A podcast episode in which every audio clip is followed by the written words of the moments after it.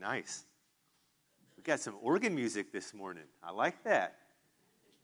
That little keyboard of yours does all kinds of stuff, doesn't it? Very nice.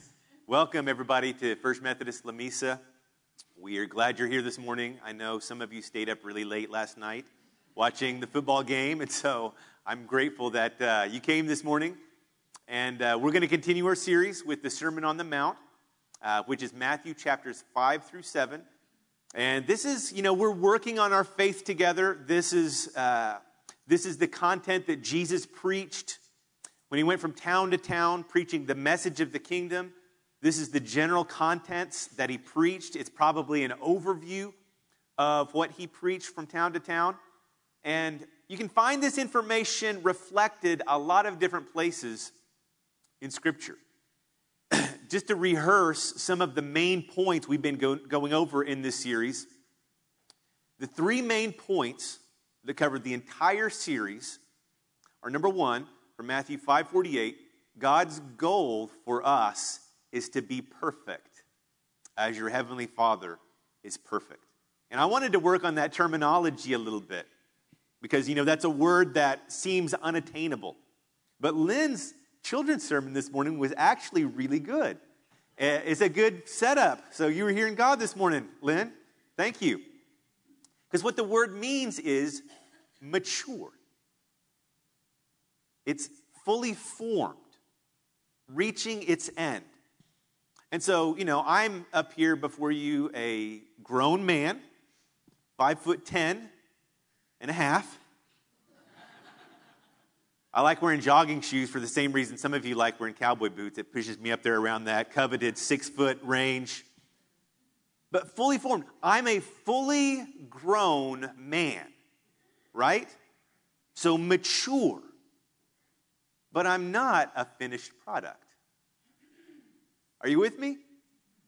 So perfect, that the original word teleos in the Greek, fully formed, mature. I'm a fully grown man but I'm not a finished product. Are you with me? And so it's interesting that word uh, perfect, having all of the components in place so that I can make progress in the world and be a, a fruitful member of the world. You know, with the Sermon on the Mount, in particular with the Beatitudes, which we're going to continue this week, Jesus is giving us the ingredients that we need to make progress on the long, difficult road. Remember, the goal is perfection. The path to perfection is difficult to get on, and it's difficult to make progress on that road. But if we get all of the ingredients in place, we get uh, all of the Beatitudes growing in the garden of our heart, then we become fully formed, mature, able to make consistent progress down that road. I wanted to read to you before we get into the Beatitudes this morning. We're going to do some math actually this morning. How many of you like math? Not very many. Fortunately, we're doing math with words and not numbers. If we put numbers on the screen, that would be like Chinese to me as well. But I wanted to read to you from Colossians. Because I want to look, take a look at Paul's ministry in Colossians. And I want you to see if you can see the influence of the Sermon on the Mount on how Paul thinks about his ministry. I'm going to read to you from Colossians chapter 1. Start, I'm going to start in verse 24. Now I rejoice in what was suffered for you, and I fill up in my flesh what is still lacking in regard to Christ's afflictions for the sake of his body, which is the church. That's you and I. Verse 25 I have become its servant by the commission of God, gave me to present to you the word of God in its fullness. Not just to present to you the word of God, but the word of God in all of its fullness. The mystery that has been kept hidden for ages and generations but is now disclosed to the saints, that's you and I. To them, God has chosen to make known among the Gentiles the glorious riches of this mystery, which is Christ in you, the hope of glory. Now look at what he says. We proclaim him, admonishing and teaching everyone with all wisdom, so that we may present everyone perfect in Christ. Think about this. This is the goal of the apostles Paul of the apostle Paul's ministry. The object for which he is laboring and striving. He's preaching Christ in its fullness. That's all he's really focused on.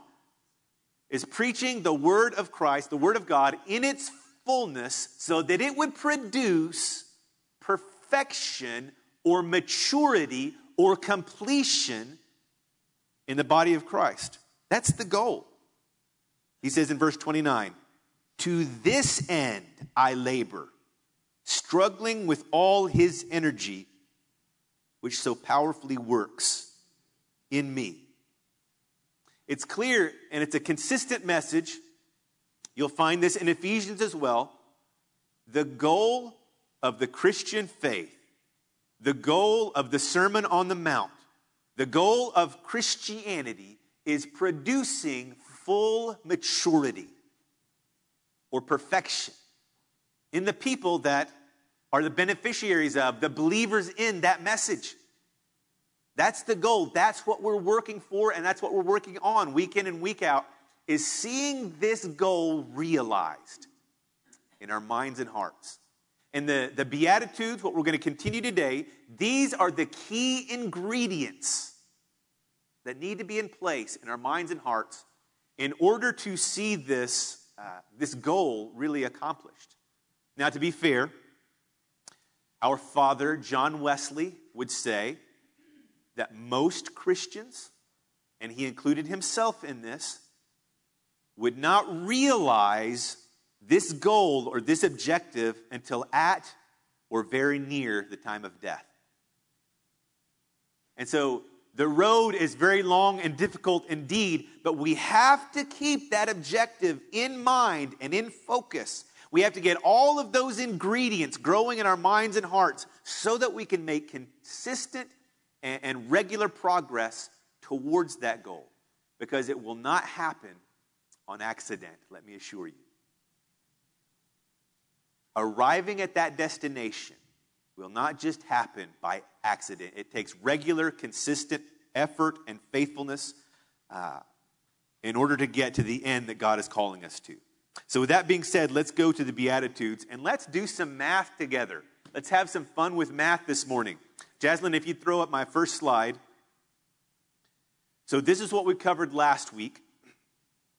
And so you'll see this in the Sermon on the Mount. They, in threes, they actually uh, they come to an equation.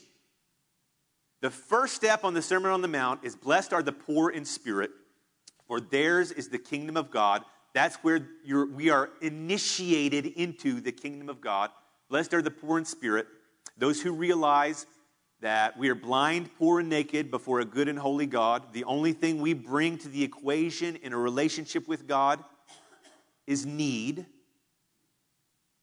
We realize we have nothing to bring to God other than need.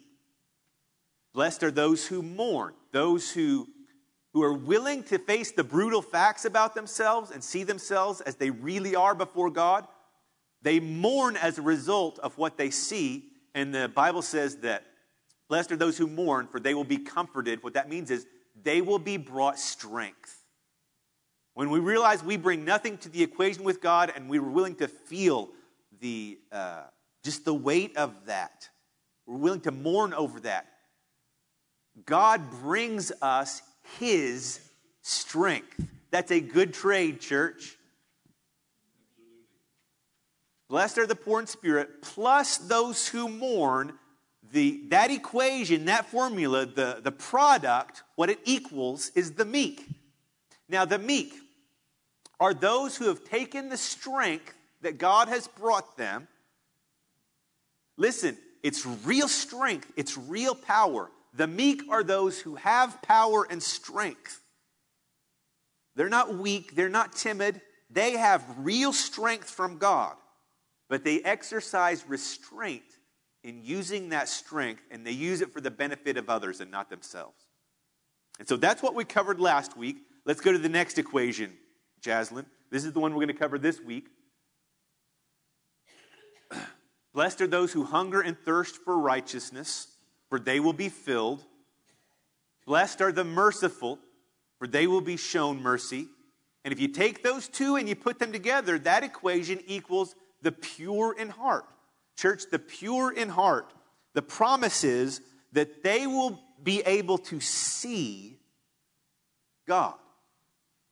Blessed are the pure in heart, for they will see God.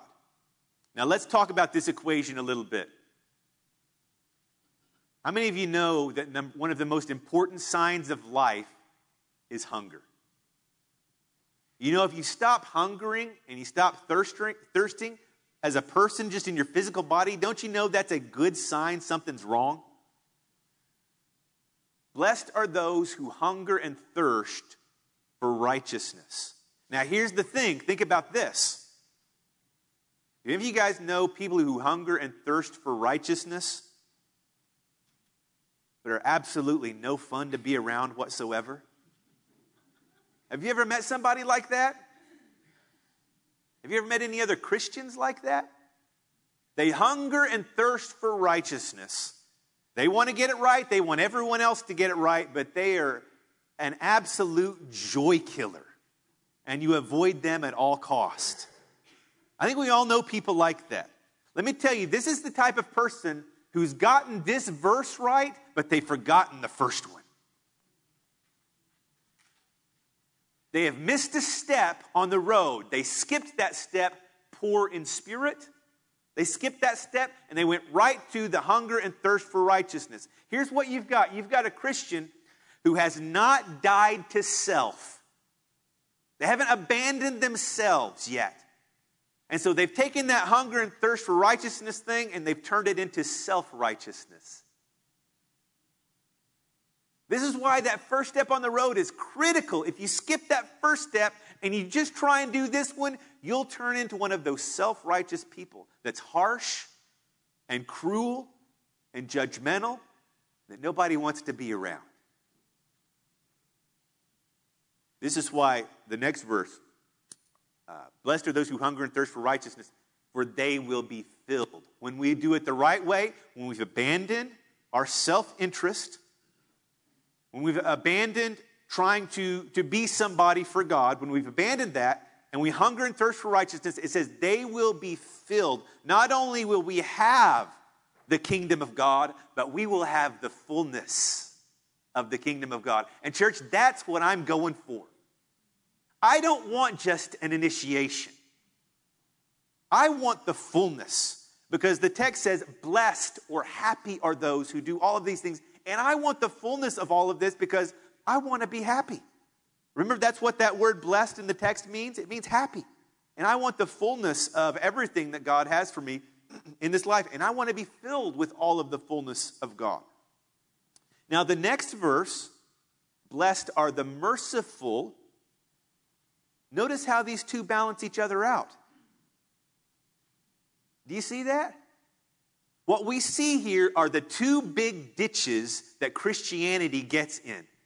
We've either got churches that are legalistic and focused on following the rules, or we've got churches that are overly permissive and say every person's choices are okay.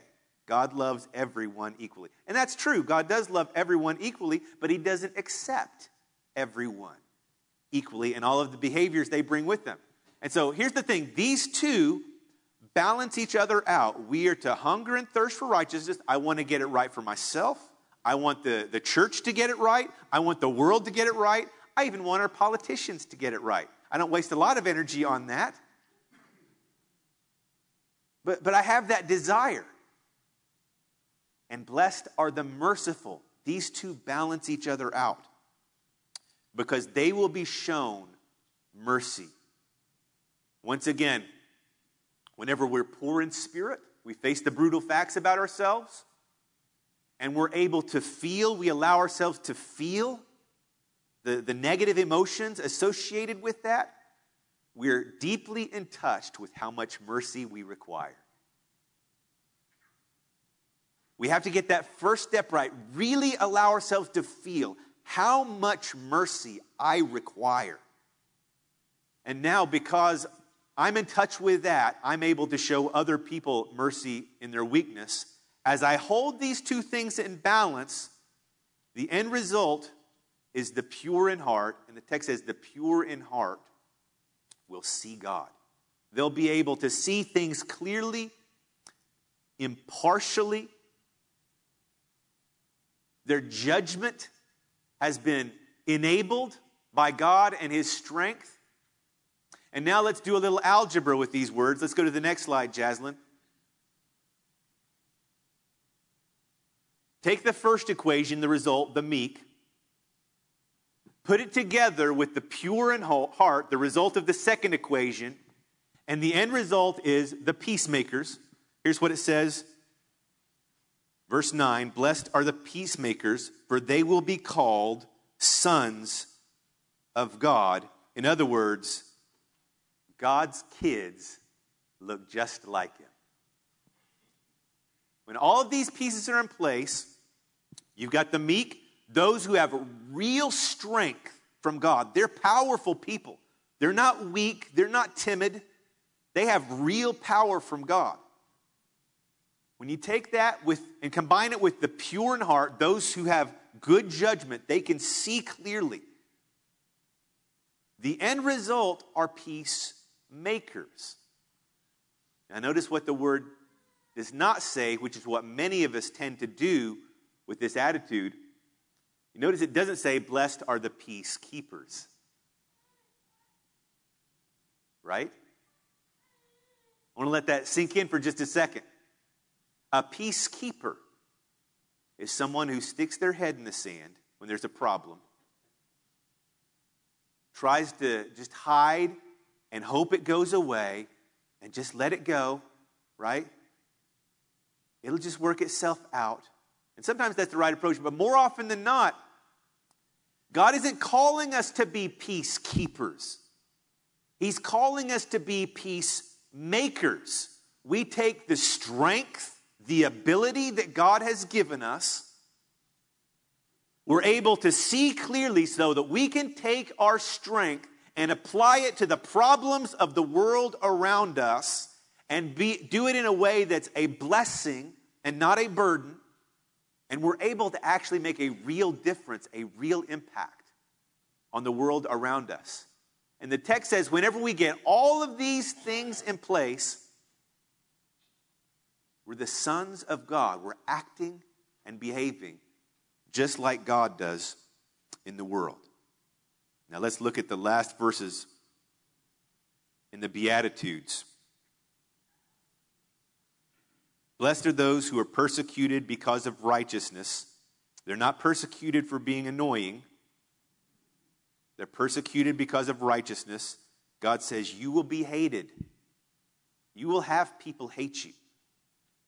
Whenever you embrace all of these qualities and apply them in the way that I want you to, you'll, you'll, be, uh, you'll make other people jealous. They won't like the fact that you're beautiful and winsome and a blessing to the world around you. They won't like the fact that you're making an impact. You will be hated, Jesus says, because of these things. But you're blessed. You're blessed. It says, Blessed are those who are persecuted because of righteousness, for theirs is the kingdom of heaven. The poor in spirit is the initiation. Whenever we're hated because we're living all of these things out in a consistent way, we have the fullness of the kingdom of heaven being expressed not only within us, but through us to the world around us. And then let's end with this last few verses here. We're in verse 11. Blessed are you when people insult you, persecute you, and falsely say all kinds of evil against you because of me. Rejoice and be glad. Jesus is saying. In other words, that, that means it's working. that means you're getting it right. When you're hated, when you're resisted, when people talk about you to other people and tell lies about you, guess what? Get excited. That means you're getting it right. He says. And then look what it says, verse 12. Rejoice and be glad. And here it is. It's a consistent message throughout the Sermon on the Mount. Because great is your reward in heaven. Now, I want you to think about this. This is something I've touched on, and we'll teach more in depth when we get to the next series, The Coming Kingdom of Heaven. But Jesus has these qualities that he wants growing in the garden of every Christian's mind and heart, the Beatitudes. We are to take it seriously. We are to explore the fullness of what it means. We are to try and grow in these attributes uh, more and more and more as time goes on with more excellence. Jesus says it's going to be extremely difficult. But whenever we live these things out to the point that we're getting pushback from the world around us, he says, Great is your reward in heaven. Again, this is something that goes far beyond getting to heaven. It speaks about our reward in heaven. He is encouraging us. There's a payday coming. And I'll just tell you some of the different ways the Bible talks about rewards. You guys don't know this one. The Bible talks about receiving heavenly crowns, right? You guys know that one? Well, what is a crown exactly? It's not just a fancy piece of jewelry. What is a crown? Who wears a crown? Kings, right? Princes. A crown is a symbol that this person has the right to rule a certain territory. Are you with me? A crown represents the right to rule, authority. It, it represents uh, being given a position. It represents an assignment, a work assignment, a crown. And the text says that we're to take our crowns and to what? Throw them at the feet of Jesus, right? Now, here's what that means we take the position that we've been given we take the position, it's ours. But by laying the crown at the feet of Jesus, what that symbolizes is God, you've given me this assignment, you've given me authority over this area, the responsibility to do this, but I give you the right to rule me. That's what that symbolizes. Think about some of the other things the text talks about. It talks about being given white robes, right? There are not only pieces of clothing, but jewelry that, that kind of distinguish our status. And all of those things are important. They're going to be important to you. They, they're important to you now, aren't they? Don't you care about what kind of clothes you wear right now? Everybody does. You care about uh, things that just make you feel good and look good. God is going to have uh, pieces that He gives to us that reflect how He feels about how we loved him in this life. And you're really going to care about things like that. Talks about where we live. I think that not only speaks of what type of house we live in, but geographically, where we get to live, who we get to associate with. All of these things, they're important in this life and they're important for a reason because that's the way God set things up.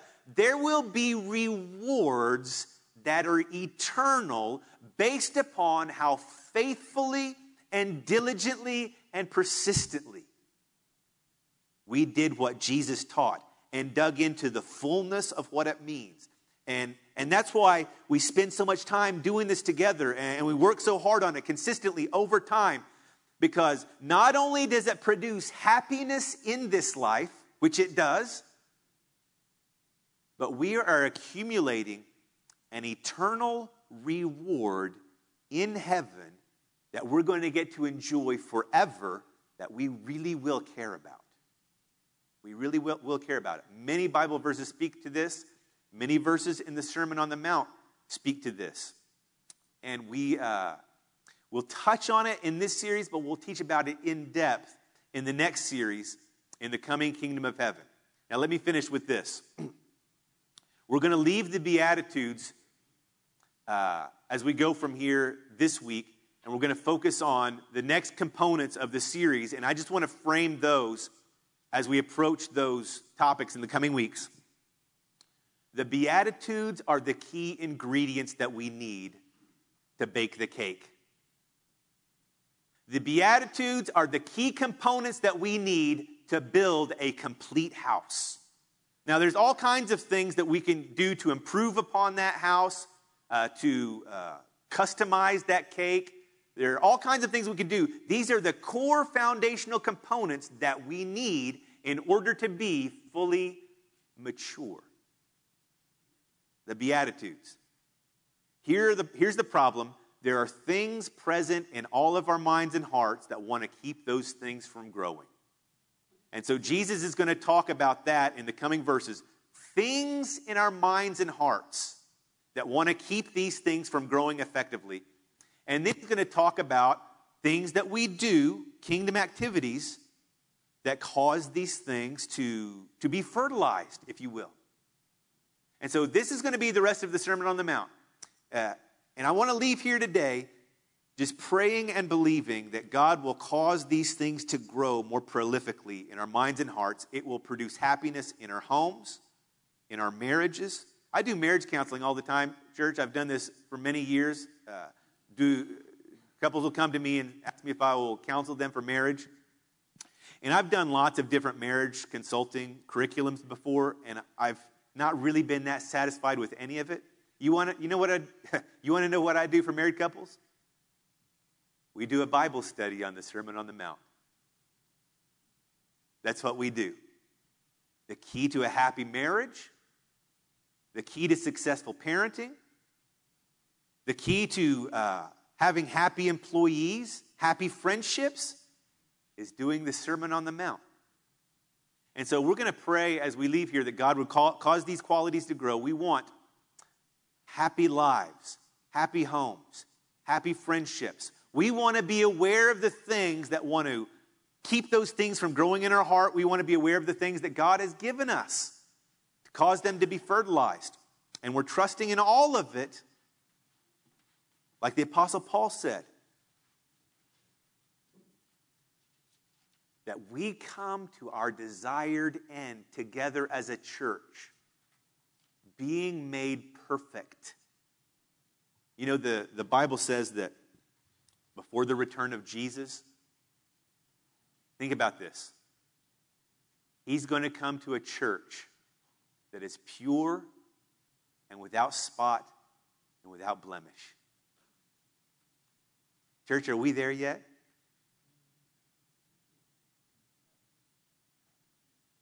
We got a long ways to go, don't we?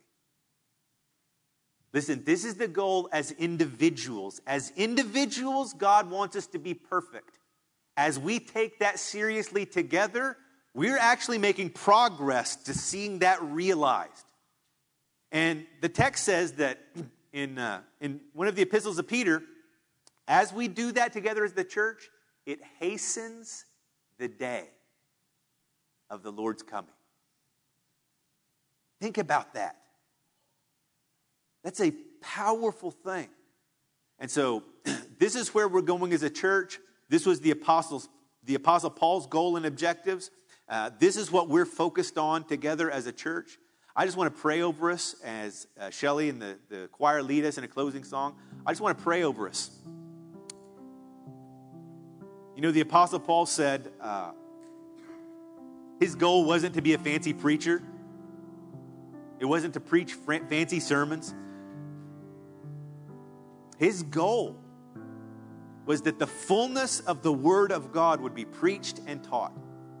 And he was confident that that would produce full maturity or perfection in the people that, that he pastored to and, and, and led. So, Holy Spirit, we just pray that the grace or the ability or the power or the strength of God would be increased we don't want to be just initiated into the power of God. We want the fullness of the power of God expressed in our midst. So, Father, I pray that over every person here. Everyone here that's been initiated into the faith, we're grateful for that. We affirm that. We say, yes, you're loved and accepted by God. You have a place. But that's not enough. There's so much more. And so, Father, we just pray that we would be filled to the fullness of God, like your word says, that it would accomplish its desired end. We say that we agree with you. We want perfection, we want the fullness. And so, Holy Spirit, help us, we pray. And so, we're willing to face the brutal facts together. So, Holy Spirit, I just trust that even as we're praying this, you're convicting people. You're convicting people of things that are blocking their path, that they've been ignoring, that they haven't been able to get around or over. And I just pray that we would take that seriously in a new way as we move forward into the coming weeks. I'm trusting for breakthroughs. I'm trusting and believing for breakthroughs, Father. And it's not just one, it's many, many breakthrough after breakthrough, but we're just praying for real breakthroughs. We get through and past obstacles in our path so that we're really making progress again. Again, as individuals and as a church, we're getting better. And so we declare our intention to move forward, to receive everything that you have for us, and to be persistent. We're not going to quit, regardless of how difficult it gets, regardless of whether or not people uh, tell lies about us. We don't care. So, Father, thank you. We love you.